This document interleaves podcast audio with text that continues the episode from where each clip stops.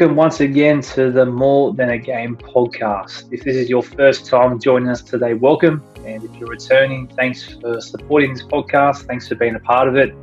We hope you get a lot out of it.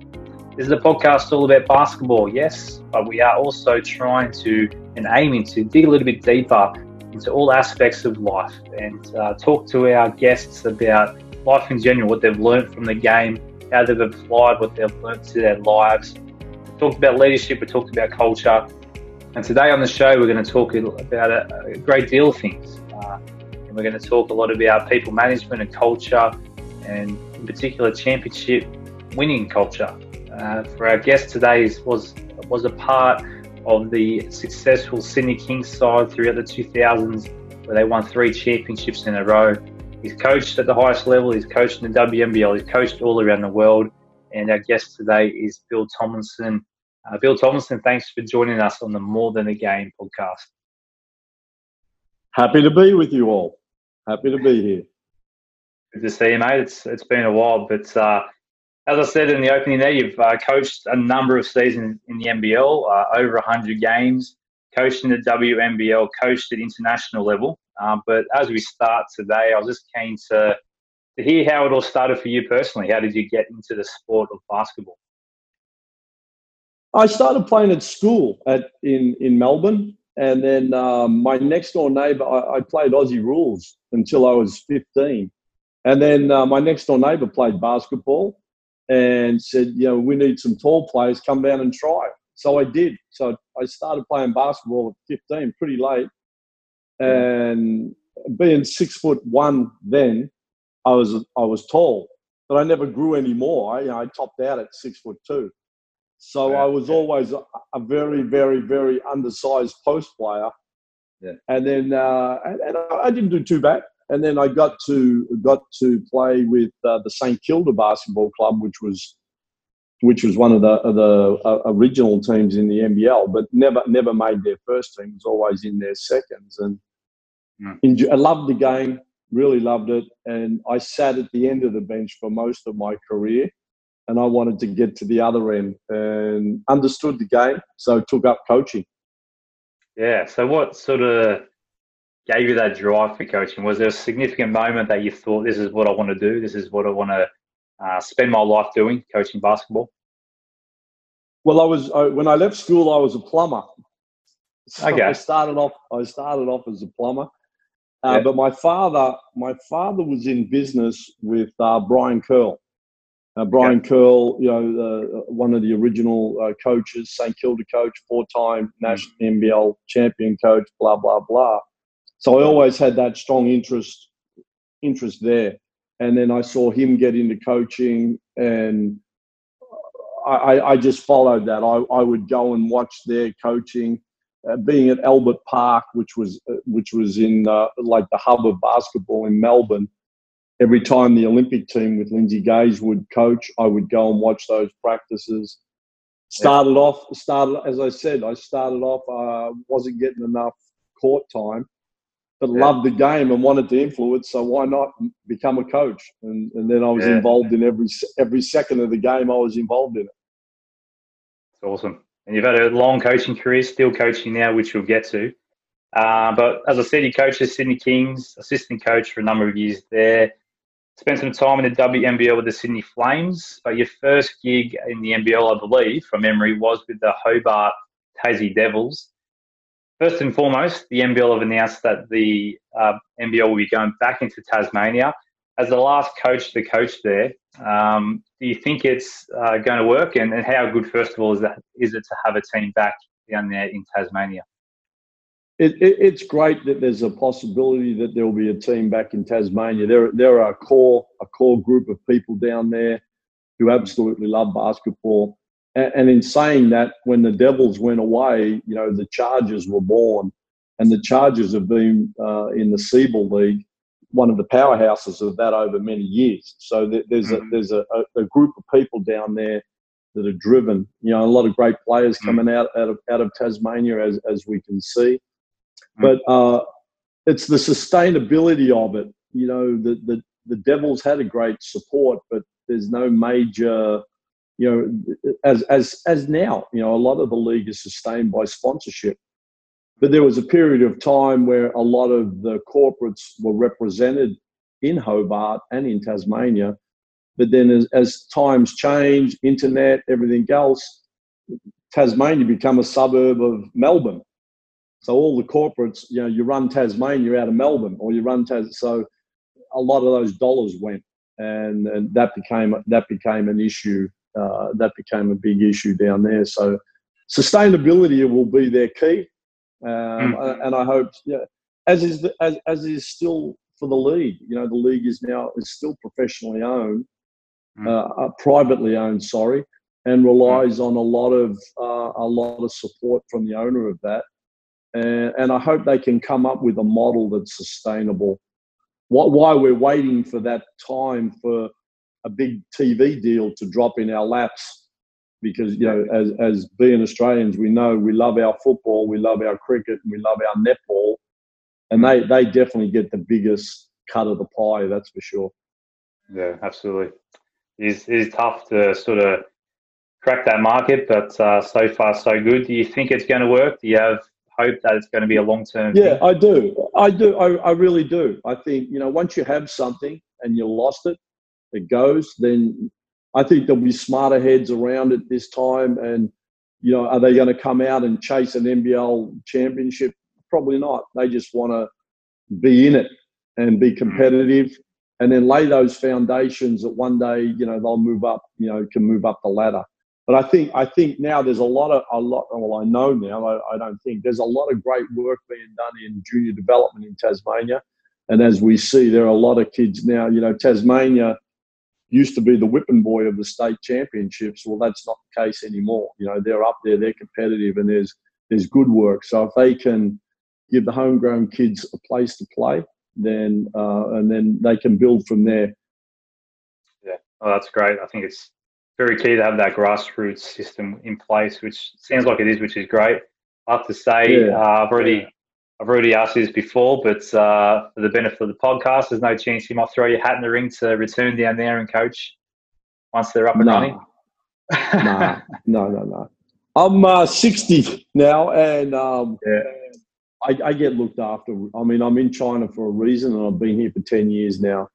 And I did a lot of that coaching, the Sydney Kings and the Hobart Devils, An owner goes over, or that unpredictability, and you miss 3 or 4 months' pay here, and I've done that, and now I get looked after extremely well here in the job that I am, but my heart is still there.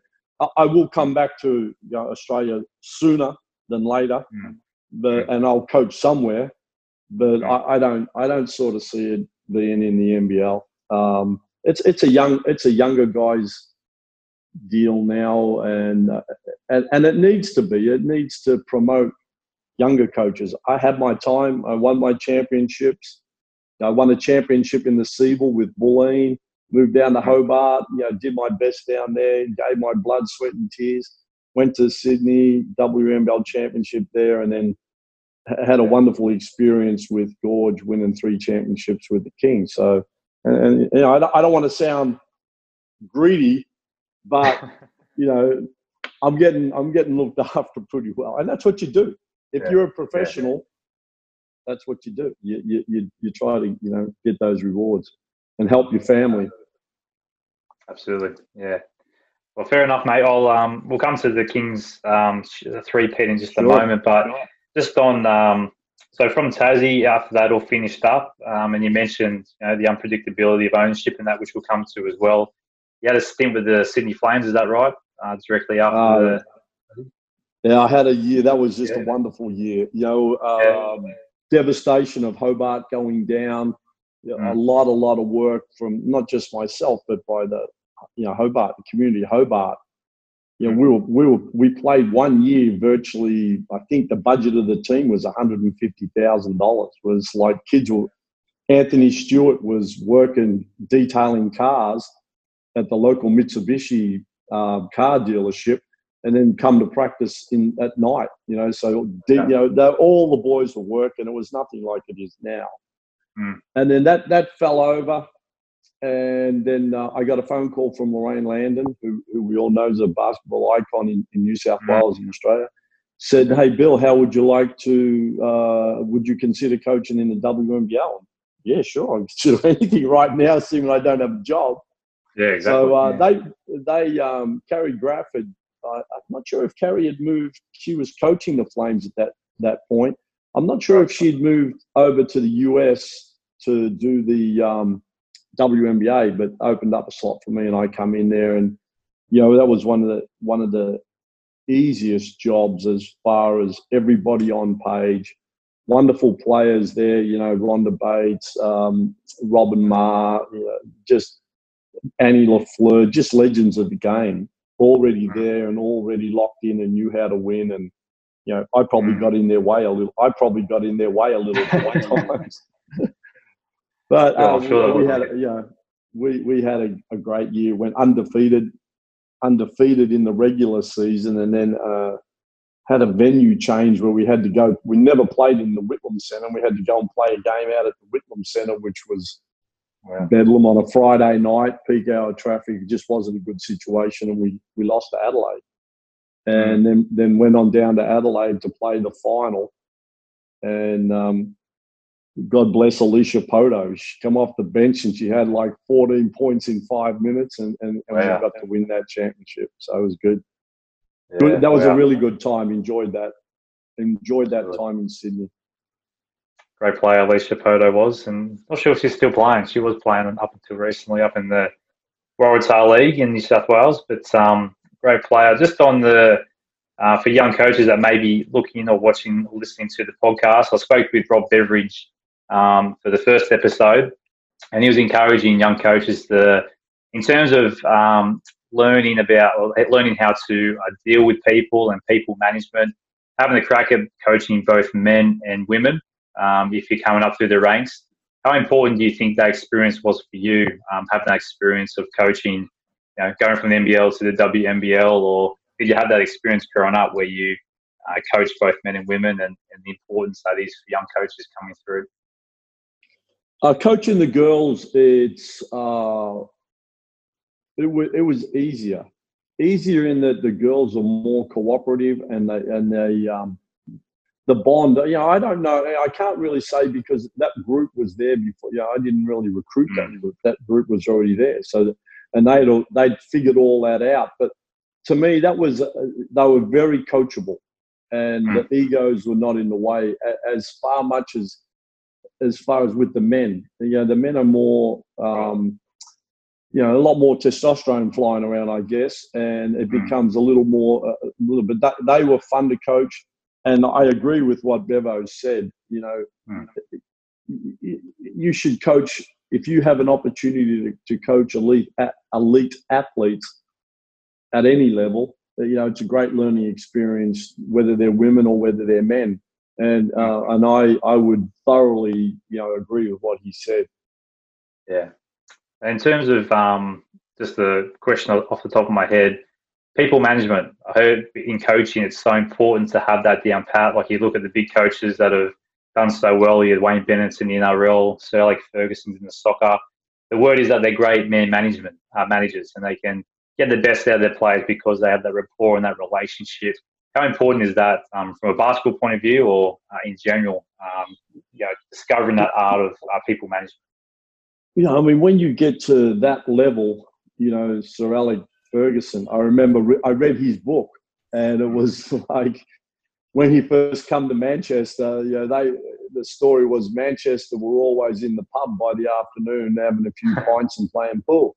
And then when he got there, he was like, I pay you, so I will tell you what to eat and I will tell you what to drink, or you can get on your bike and go somewhere else. Along those lines. But, I mean, the great people managers in my career that I learned from was, you know, Brett, nothing really fazed Brett, and the same thing with being around Brett's father. That, you know, they were the same, and then Goorj just come in with a tremendous work ethic that everyone was into. You know, he come to work every day, he put in the yards, he never played golf.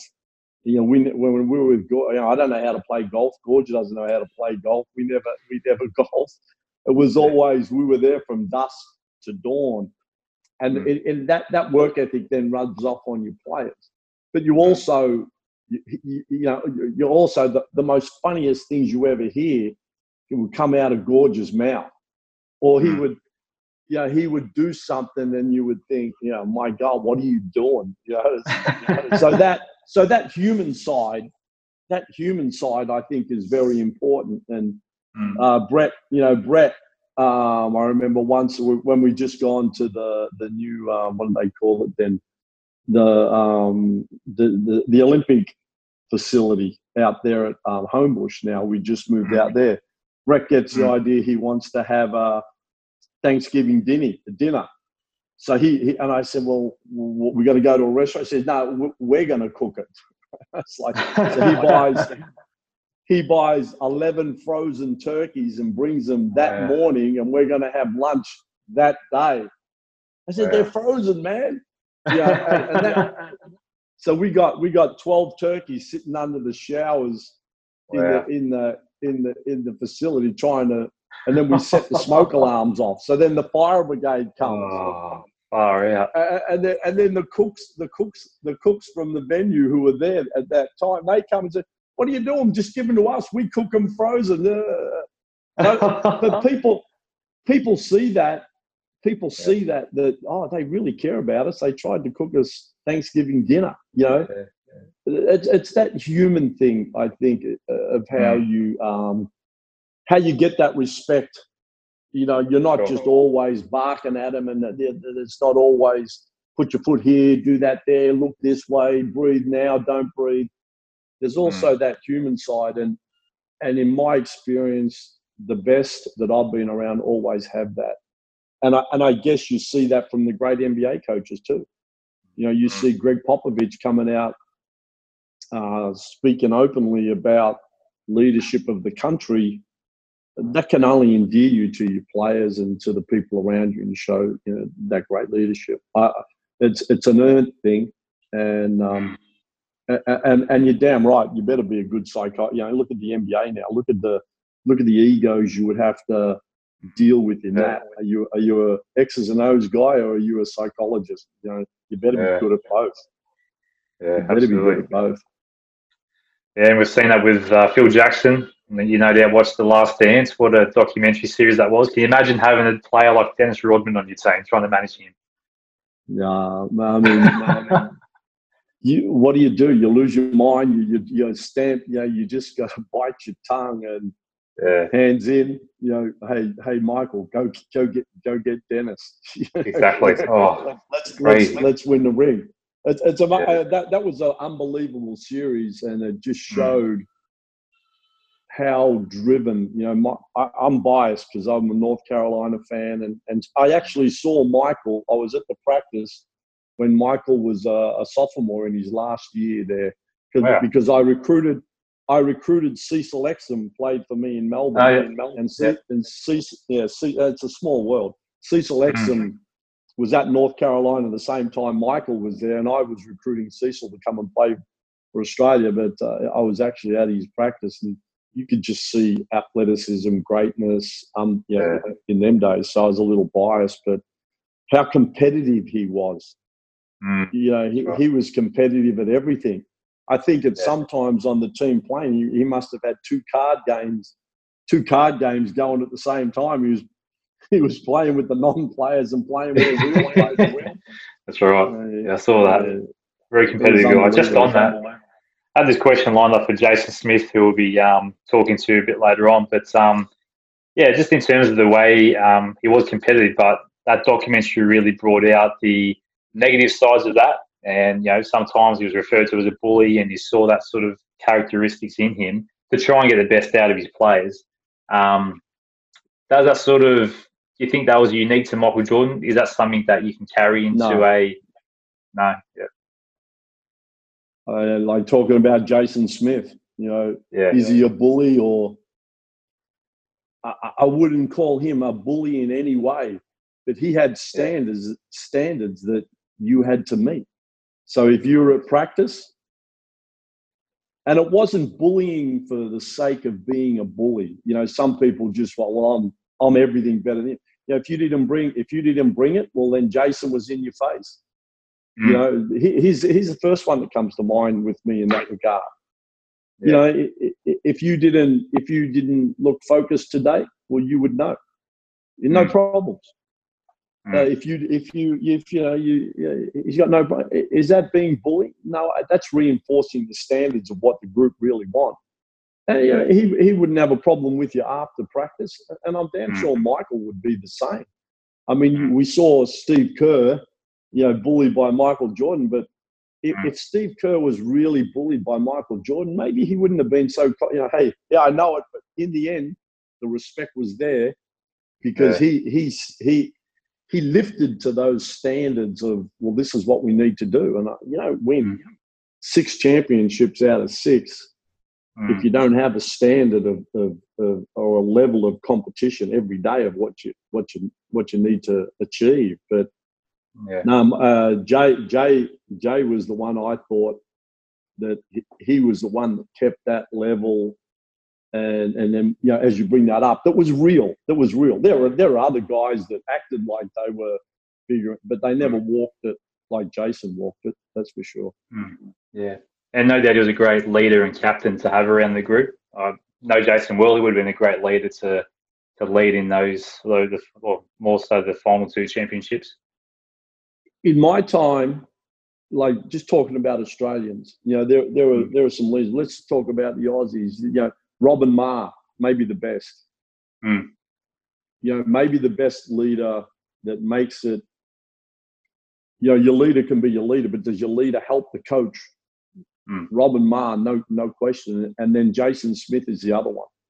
Mm. You know, just as I said, walk the walk and, you know, talk the talk. It wasn't just talk, it was also the walk. And both of those two, and dealing with, you know, at the end of their time, you know, dealing with, you know, little injuries and things like that, but still producing and coming every day to get the job done. You know, those two in my mind, you know, one in the women, one in the men. Absolutely. Great leaders. And sure. Then the other, there's one more. So there was Chris Carrawell. Chris Carrawell was the other one. You know, injured a little bit, you know, not a superstar player, but a guy that come in and just did what you needed to have done. And then there was a time in Brisbane, we were down. It was like, it's over if we don't win this. And, you know, he comes in, little speech, little this, little that, and bang, we win that thing, you know. And Carrawell, you know, picked that time right and showed that. And it was another one that always had the right thing to say. You know, it was never personal. It was never talking about personal. It was always talking about team needs. Absolutely. And I think it's an important characteristic of a leader or a captain is about the team. It's not about themselves. So, yeah, it's very good. Yeah, definitely. Just before we go into the 3P, which we want to touch on, but you got a crack at the Sydney Kings head coaching role, 98-99 from memory. What an opportunity that would have been. How was that experience getting to coach a team as like the Sydney Kings with so much history? And, what was that like? Well, Sydney's a hard market, a really hard market. And at that time, Mike Robleski gave me that opportunity. I hadn't put the team together. It was Alan Black's team, so we rode with that. A lot of young guys on that team. You know, and they were all good too, but inexperienced. And then on top of that, Shane Heal had returned.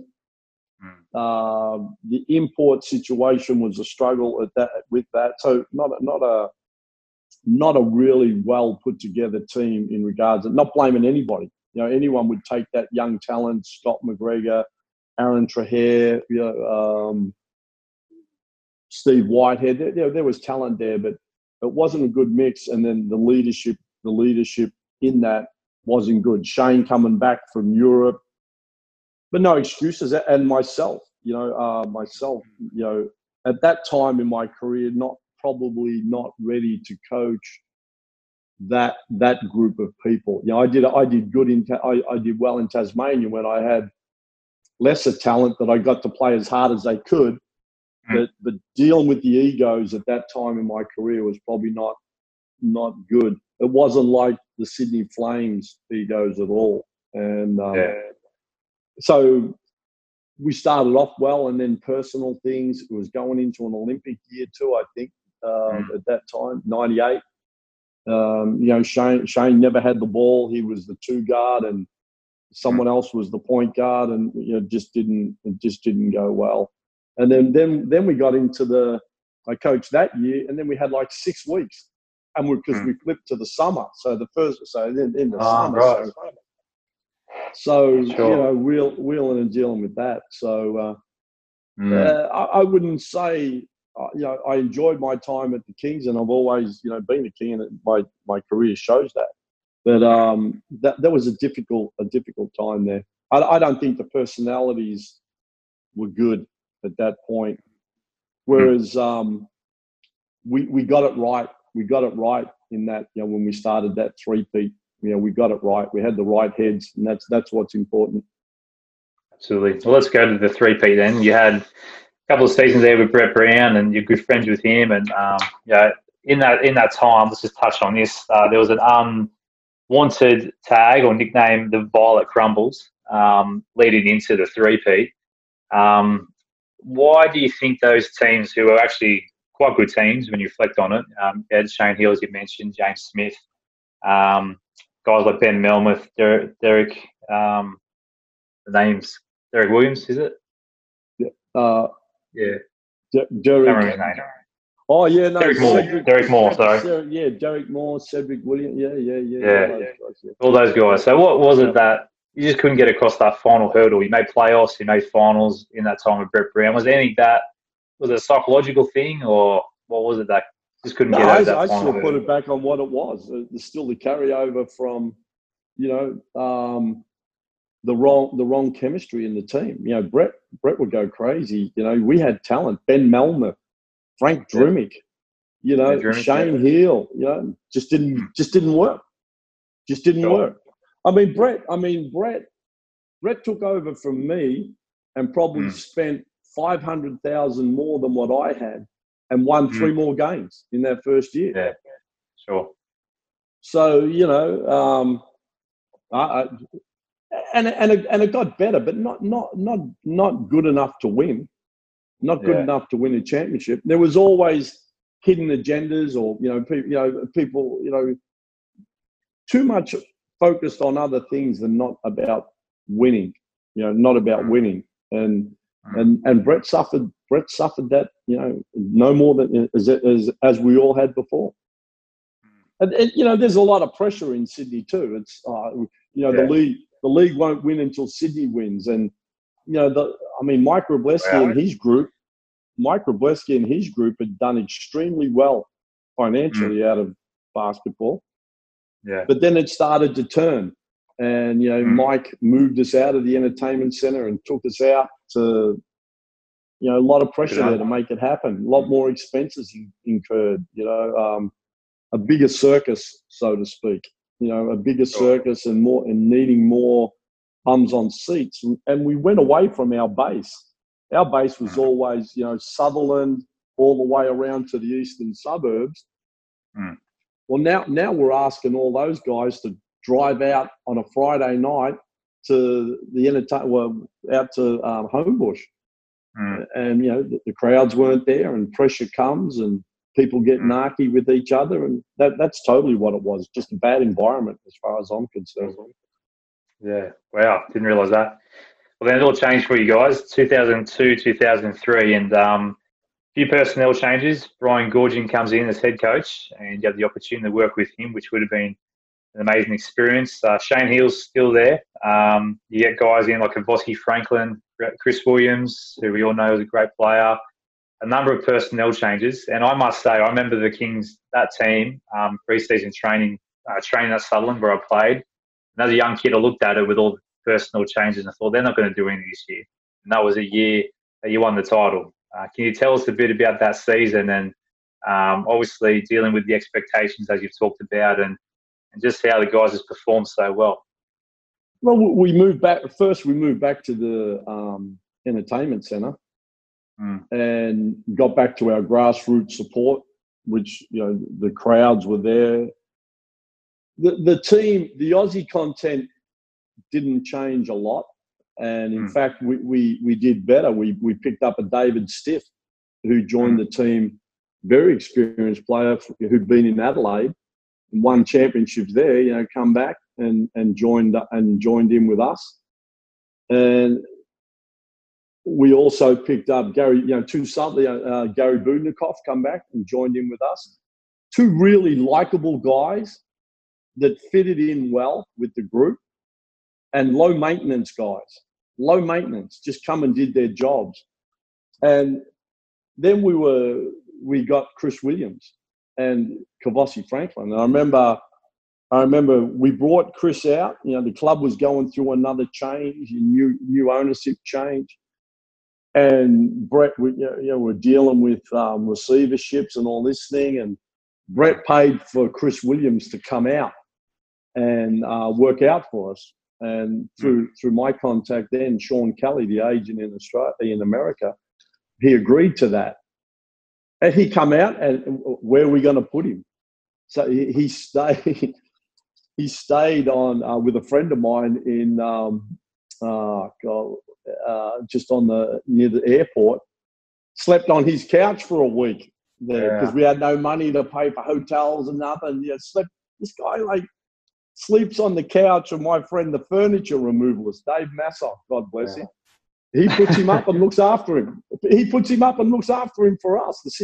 Anyway, we play a game. We played one of those touring teams. I think it was Texas Christian University. We played them and Brett tried him out. He had him as the one guard, the two guard, the three guard. He had him as the four man, put him in the five man. Played the whole game. He had about 36 points and 20 rebounds, and he said, "I think we better sign. I think we better sign him." He says, "Yeah, damn right." So I mean that. Then he flew back and come back, and obviously he's playing and his personality. And when you talk about all the things we talked about, why we weren't successful, we were successful because we brought people into the program that weren't about themselves.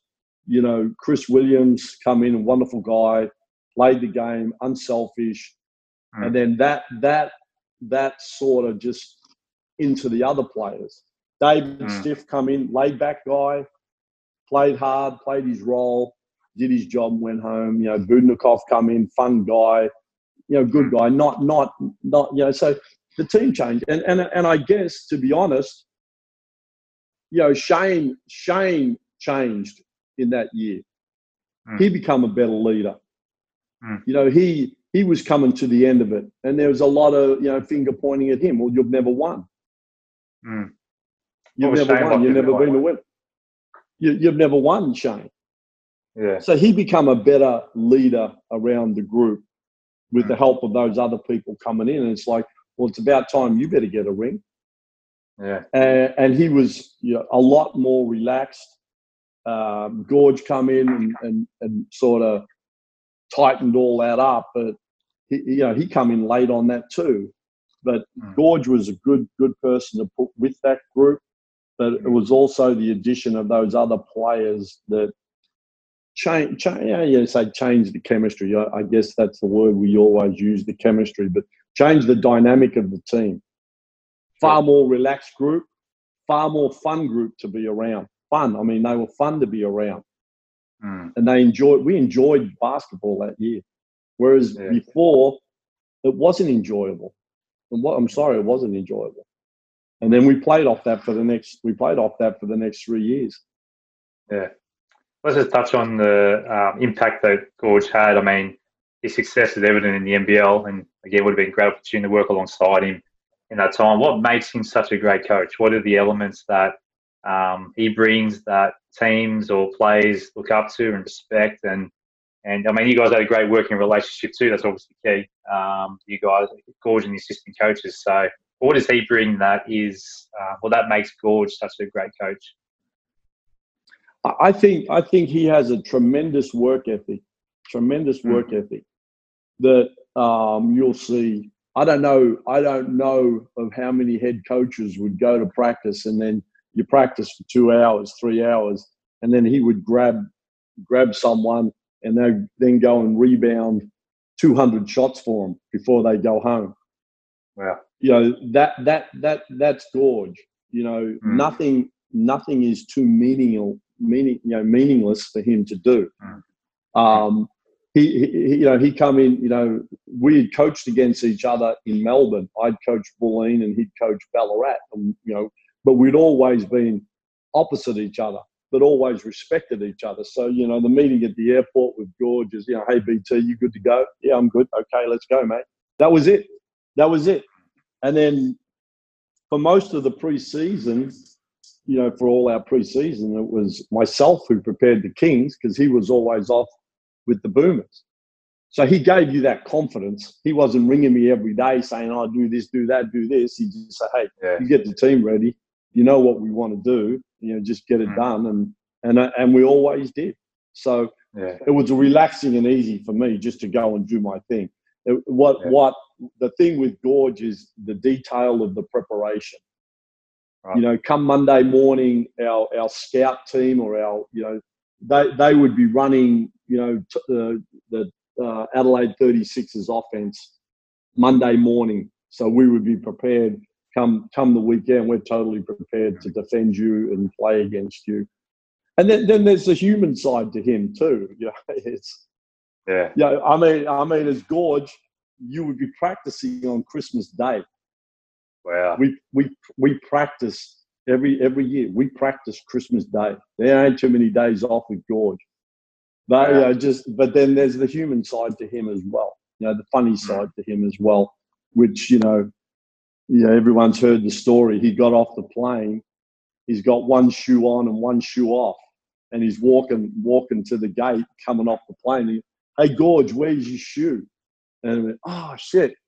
Yeah, you have to go back on he'd taken his shoe off to put his shoe with the computer that he put above his head. So he knew if he got up, he said, where's my shoe? Oh, it's with the computer. But he'd forgot them both. You know, just little stories like that. You know, one time we were practicing on Christmas Day. And we're going into Christmas Day. We're into our third hour at the Sydney Comets at Maddox Street. And it's starting to get dark. And Matty Nielsen says to me, hey, coach, turn the lights on. It's getting dark. I said, Matty, we're going into 3 hours. I'm not going to turn the lights on. I want Goorj to think there's no lights here and it's too dark. If I turn the lights on, we're going to be here until New Year's Day.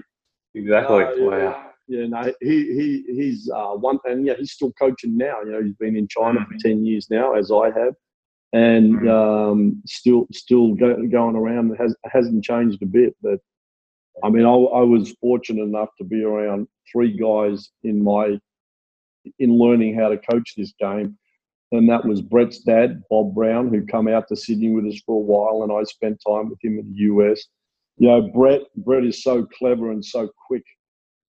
You know, the difference between, I wouldn't say preparation, but Brian was really good in getting ready to beat you, but Brett could just pull something out of his pocket in a heartbeat to, you know, to get the job done, you know, like that. That's the difference between the two of them. But really fortunate to be around those guys at that time. Absolutely. Oh, mate, would have been a great experience to be with such great coaching. And we know Brett's now in the NBA with the Philadelphia 76ers, as you can see there on your shirt. Great to have him back as Boomers coach. Do you think if the Olympics go ahead, we can get that coveted medal with Brett at the helm?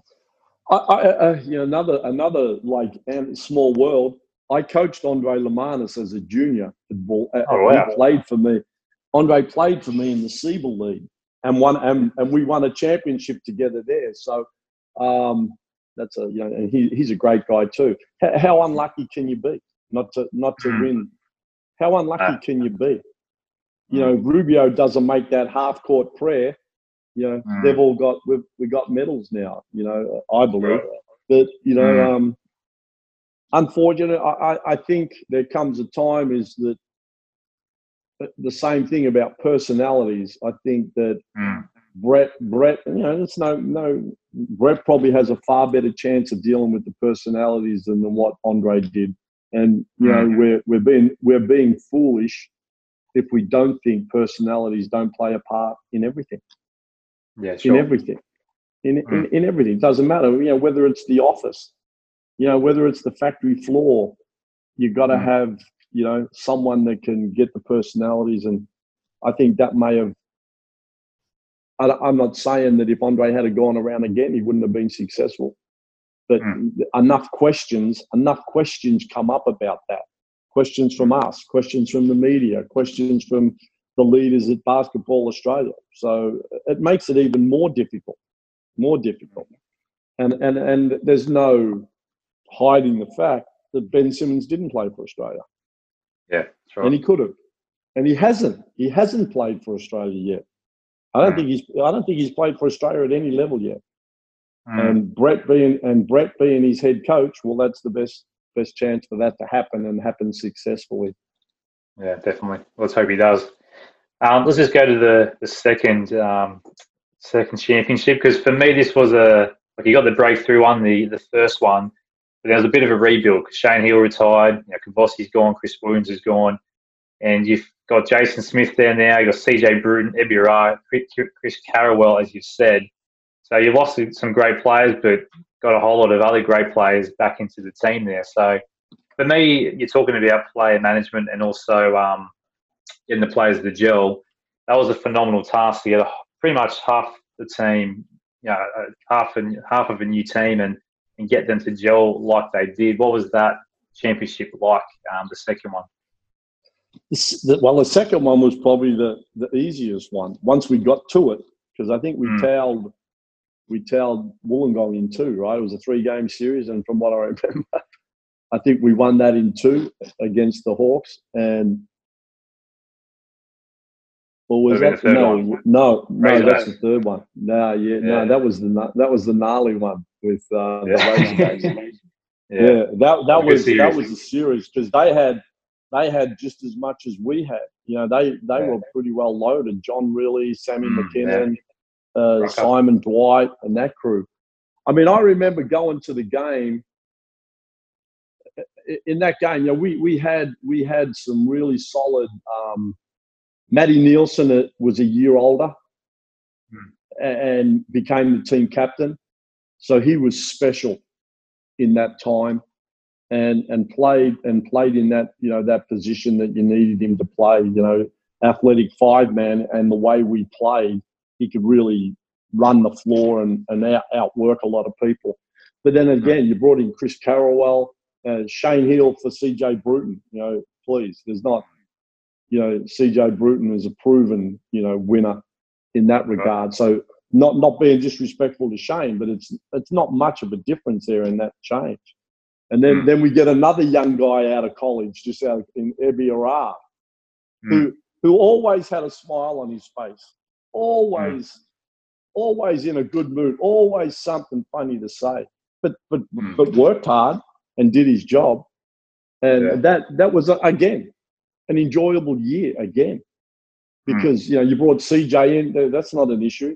You know, no problem. Hard work, a proven worker, and a stud as a player. So, you know, no loss there. We lose Ben Melmeth retired, but we had Matty Nielsen, and we moved on. We got Matty Nielsen and David Stiff. Well, okay, and then we picked up Brett Wheeler. That's right. Yeah, we got Wheels. So there's one thing about Goorj. He is a player magnet. You know, people like to play for Goorj. That's a proven. You know, and obviously when you talk about his personality and that, people want to play for him. So that was, you know, and he was the Olympic coach too. So people want to play for Goorj in that regard as well. So we had a great team, and the imports coming in, as I said, Chris Carrawell come in, leader, come off the bench for most of it. That's right. And then we had Ebby, who was just another guy, just fun to be around. You know, really fun guy. Always got a joke, always, you know, but God, could he play? And, you know, that game, I remember going to that game, the final game in at the Sydney Entertainment Centre. Yeah. And I'm thinking, God, this is going to be tough. This is going to be tough. You know, they could have beaten us at their place and won the whole thing, and we come out. And then I just remember that last quarter when we were down, and I just remember Ebby just took over. Ebby just took over that game in that dying stages. And I remember seeing, you know, it was a closeout. So Simon Dwight or it might have been Aaron Trehare had to go out and close out Ebby on that shot, three-point shot in the corner. And I just saw him question and stop and not go. And Ebby sunk that three, and I just, they're cooked. They got no gas. And we just ran over the top of them. And Ebby just, well, what more can you say? That was one of the best final quarters in an NBL final you'll ever see. It's phenomenal. It's almost Jordan-esque, if I can say that. It was I remember at the time I was actually a Razorbacks fan. It was heartbreaking. Wasn't he an exciting player to watch, though? He was. He was. Phenomenal player. He was really exciting, yeah. It was great to have. So that's what I remember. You know, it was so long ago. How I didn't, you know. That's what I remember. I remember the fun. I remember. I try to put the negative stuff out. You know, I remember the fun. You know, the Macquarie Bank guys had brought the team, so they were happy. They weren't losing money at that point. You know, they were all happy, and they were all. You know, it was fun in the locker room. There was real fun in the locker room. And I remember the fun. It was fun being around Ebby. It was really like a learning experience being around a Chris Carrawell. I've always, you know, I coached David Stiff in Hobart, so I always enjoyed being around him. And then, then you got Gorge, you know, taking his shoe off and leaving it on a plane and you know, all those human things make it. Those human things make it fun. That's what I remember from that time. Absolutely. Was it a great number of years, and you won the third championship again, as you said, against the Hawks, and there's a couple of lean years there, making the semis and then coming close but not just good enough. The 2007-2008 series, I just wanted to finish on that, the chat about the Kings. That was a phenomenal series for me, like watching as a fan. That's probably one of the hardest fought series from memory, I reckon. You know, you won three championships, but that series would have been a real slog against the Melbourne Tigers. Like they had Chris Anstey, they were loaded as well. What was that series like from memory? You didn't win it, but you guys had a great team as well. Glenn Saville was at that point. Yeah, no, we had – that was – again, you bring in quality people like Sav. You know, can you find a better guy than Sav, a more easygoing guy than Glenn Saville? And, you know, the key to our team was still there. Yeah. We were still a really solid unit then. You know, we had – and the disappointing thing with that, I remember that final thing was the injury to Jason Smith. He tore the ligament, you know, in between his thumb and his index finger was torn, so he couldn't make a, you know, couldn't grab the ball. You know, couldn't hold on to the ball, and then Dante Draper had torn his hamstring. Yeah, well, we still got it to that home, but God, they were loaded with what they had, and hats off to them. You know, everyone needs talent to win, but that game was such an inspiring game that we just didn't have the tickets to get it done. You know, at the end, we just didn't have that. Especially you know, Jason and tearing that, you know, that ligament. And he couldn't make a pinch with his hand.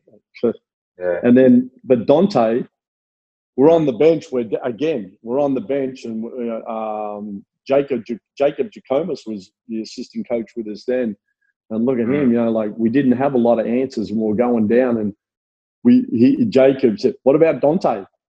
Yeah. And I said, "Hey, what have we got to lose? Dante, yeah, can you go?" Yeah. And we said, "Good, let's throw Dante in," and you know, and he just went in and caught fire.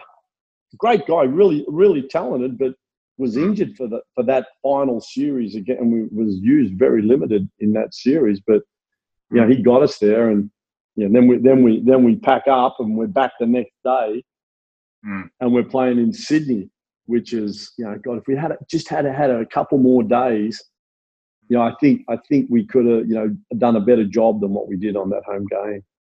Yeah, absolutely. I reckon it's one of the most iconic images of Brian Goorjian, game 4, I think it was, running around the court down in Melbourne after that comeback win. It was a tight series. I remember that. A great few years there. Do you remember him? Like, I thought someone had shot him from the crowd. He was in the corner, and someone got fouled, and the referee didn't call it, and he just dropped to the floor, like he'd been assassinated. Oh, but what's happened is, you know, someone hit him or something. He was in the corner, and the referee didn't. It was Eddie Crouch. No call, and Gorge just drops like he was shot from the crowd. No, that's the character. That's the passion of Gorge. You know, it's just inspirational stuff. Definitely. Inspirational. I mean, when I was a kid, you know, I played under you. We'll come to that in a moment, but I remember just going to a few training sessions and seeing the environment. It was just such a positive environment to be around, but it all sort of fell apart after the ownership issue with Tim Johnston. No doubt, a number of difficult months for you. You were actually, from memory, announced as the head coach just as it all sort of happened, and you were about to give it another crack. How hard was that for you that time? I know a lot of players have said that, you know, they find it hard to forgive him for what he did, but I mean, there would have been a hard time all round. Tim Johnston, you know, there's another character in the sport. Yeah, he put money in. Yeah, he put in the money. He put the money in, but he never had a lot of it, but he put it in. But just such, you know, my God, well, the Tim Johnston story is the Tim Johnston story. You know, firepower. Put a pill in the tank of your car, and it's, you know, you're a racing car. But that really affected me. It really did, and not for some time. I know it affected a lot of our, you know, younger guys. It affected Nate. You know, Nate, and you know, had grown up around the Sydney Kings, and yeah, he'd gone to college and. You know, you roll the dice. Yeah, I'll coach the Kings again, and then to have it like taken away. But you know, like BJ Carter's and kids like that. That was really, you know, really hard for those young guys. And I found myself maybe I went to see my doctor about something, and this is maybe 4 or 5 months later, and I'm in there, and all of a sudden I'm in tears. Just bawling my eyes out, because my doctor then said, "Oh, how are you doing?" You know, and he asked me, "Oh, yeah, bad luck about the Kings, and you know, how are you doing?" And I just said to myself, "Well, you know what? I'm not doing that good, am I? Yeah. I'm not doing that well." And all of a sudden, and I was okay after it. You know, You know, but it just all come out, and. There would have been, you know, there were a lot of people that were going to play for the Kings, and it was going to be a little different, you know, a little bit more shoestring like it was, but I was okay with that.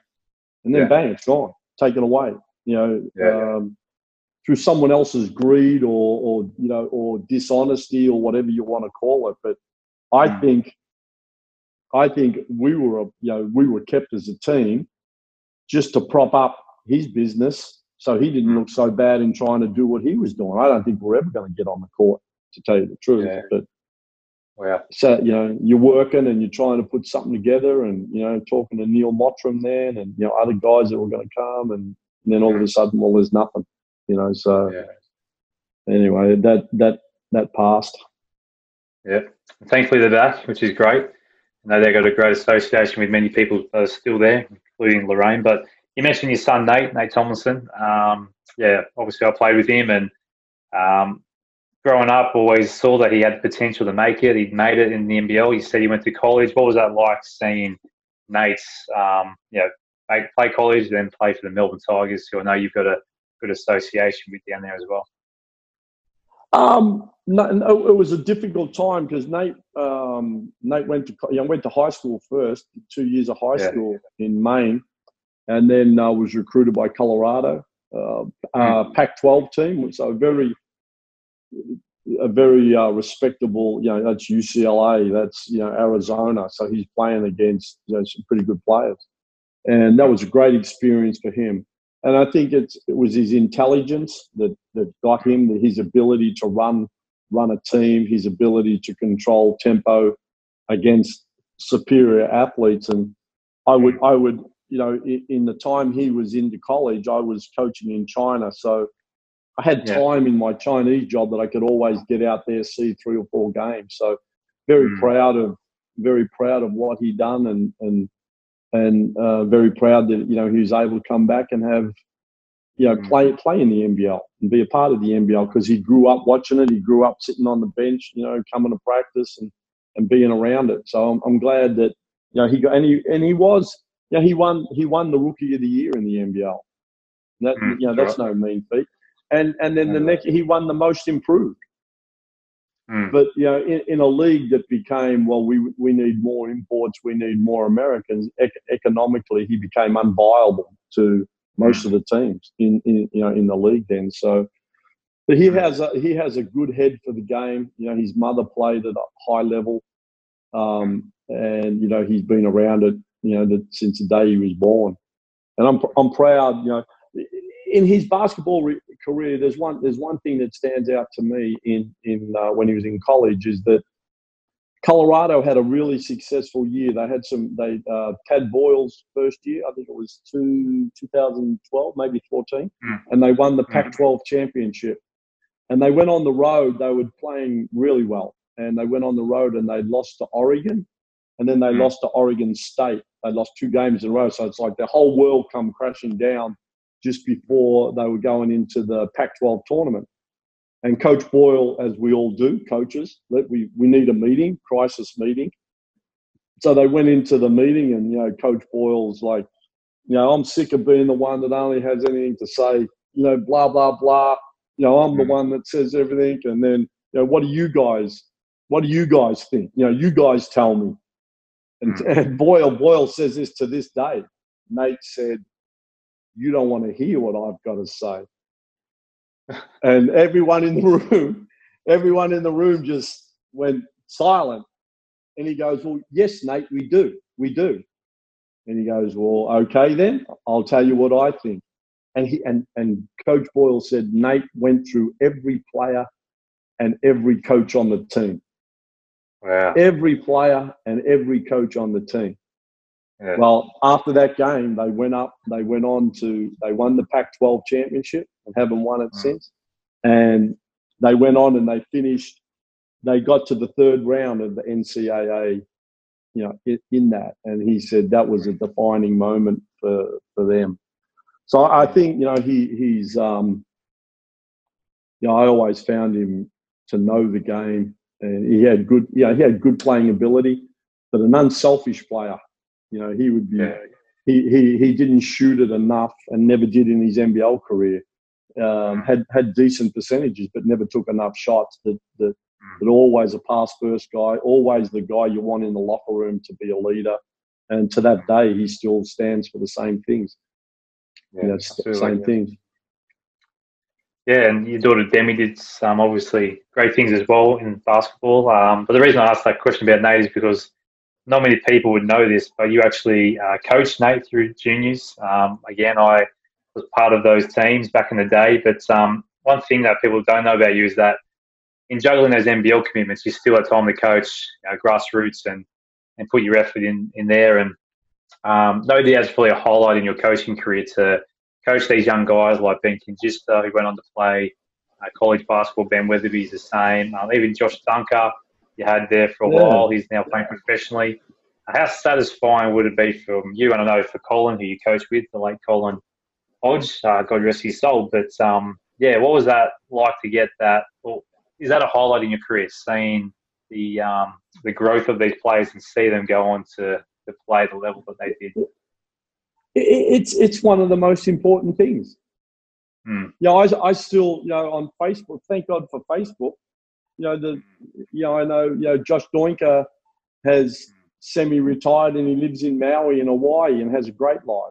You know, but that's played all over the world. You know, Ben Weatherby's doing well, getting married next year in Canada, and had his and played in his college. You know, Lockie Armfield, you know, is doing really well. You know, Colin's young son played baseball more so than basketball, but you know, all those kids. You know, all those kids I enjoy. You know, yourself. But, you know, sometimes I cringe at, God, how intense was I? You know, those kids, you know, like, those poor kids, those poor kids. But I loved it. And then I get to a point, how far can I coach Nate? You know, because he has his own personality.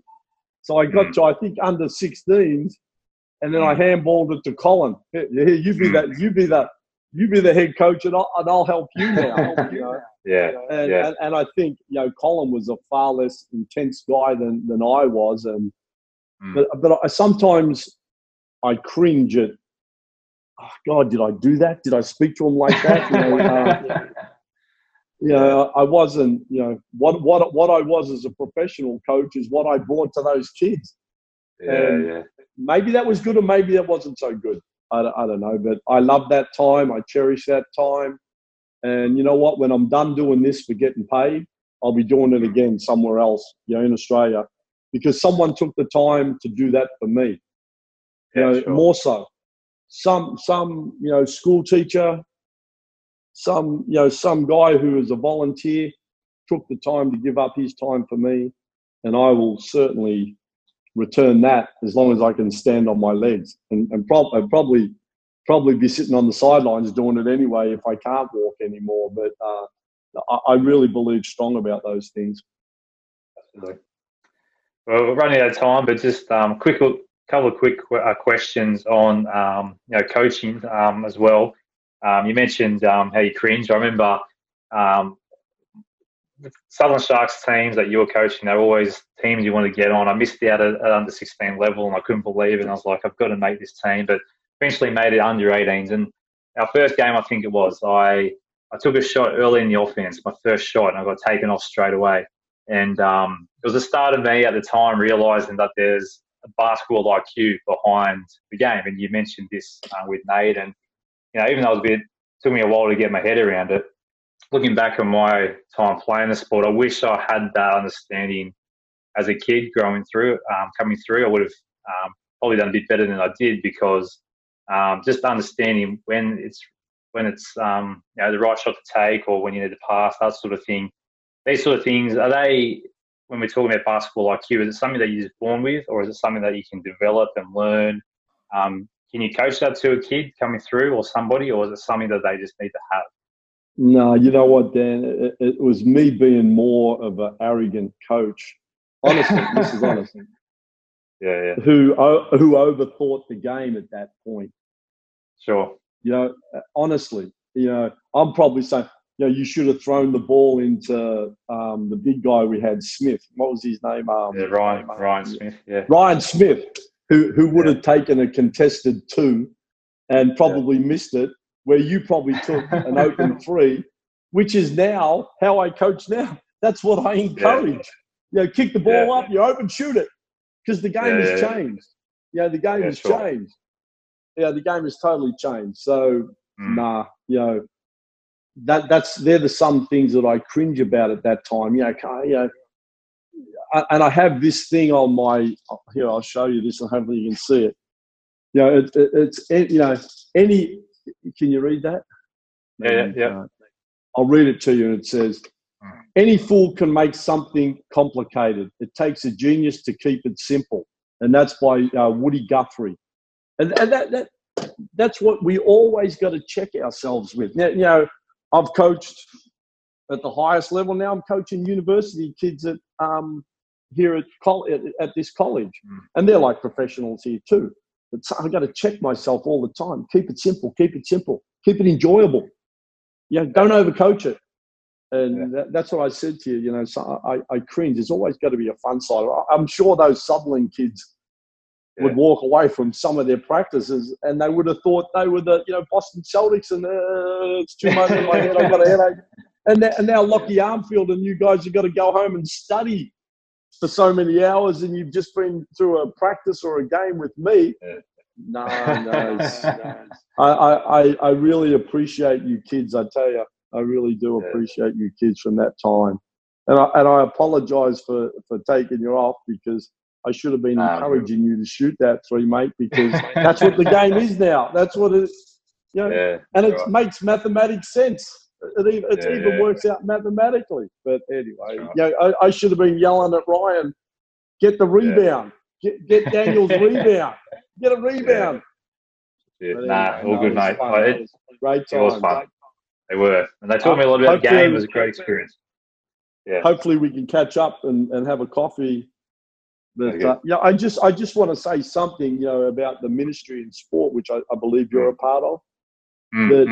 That's been really important to me.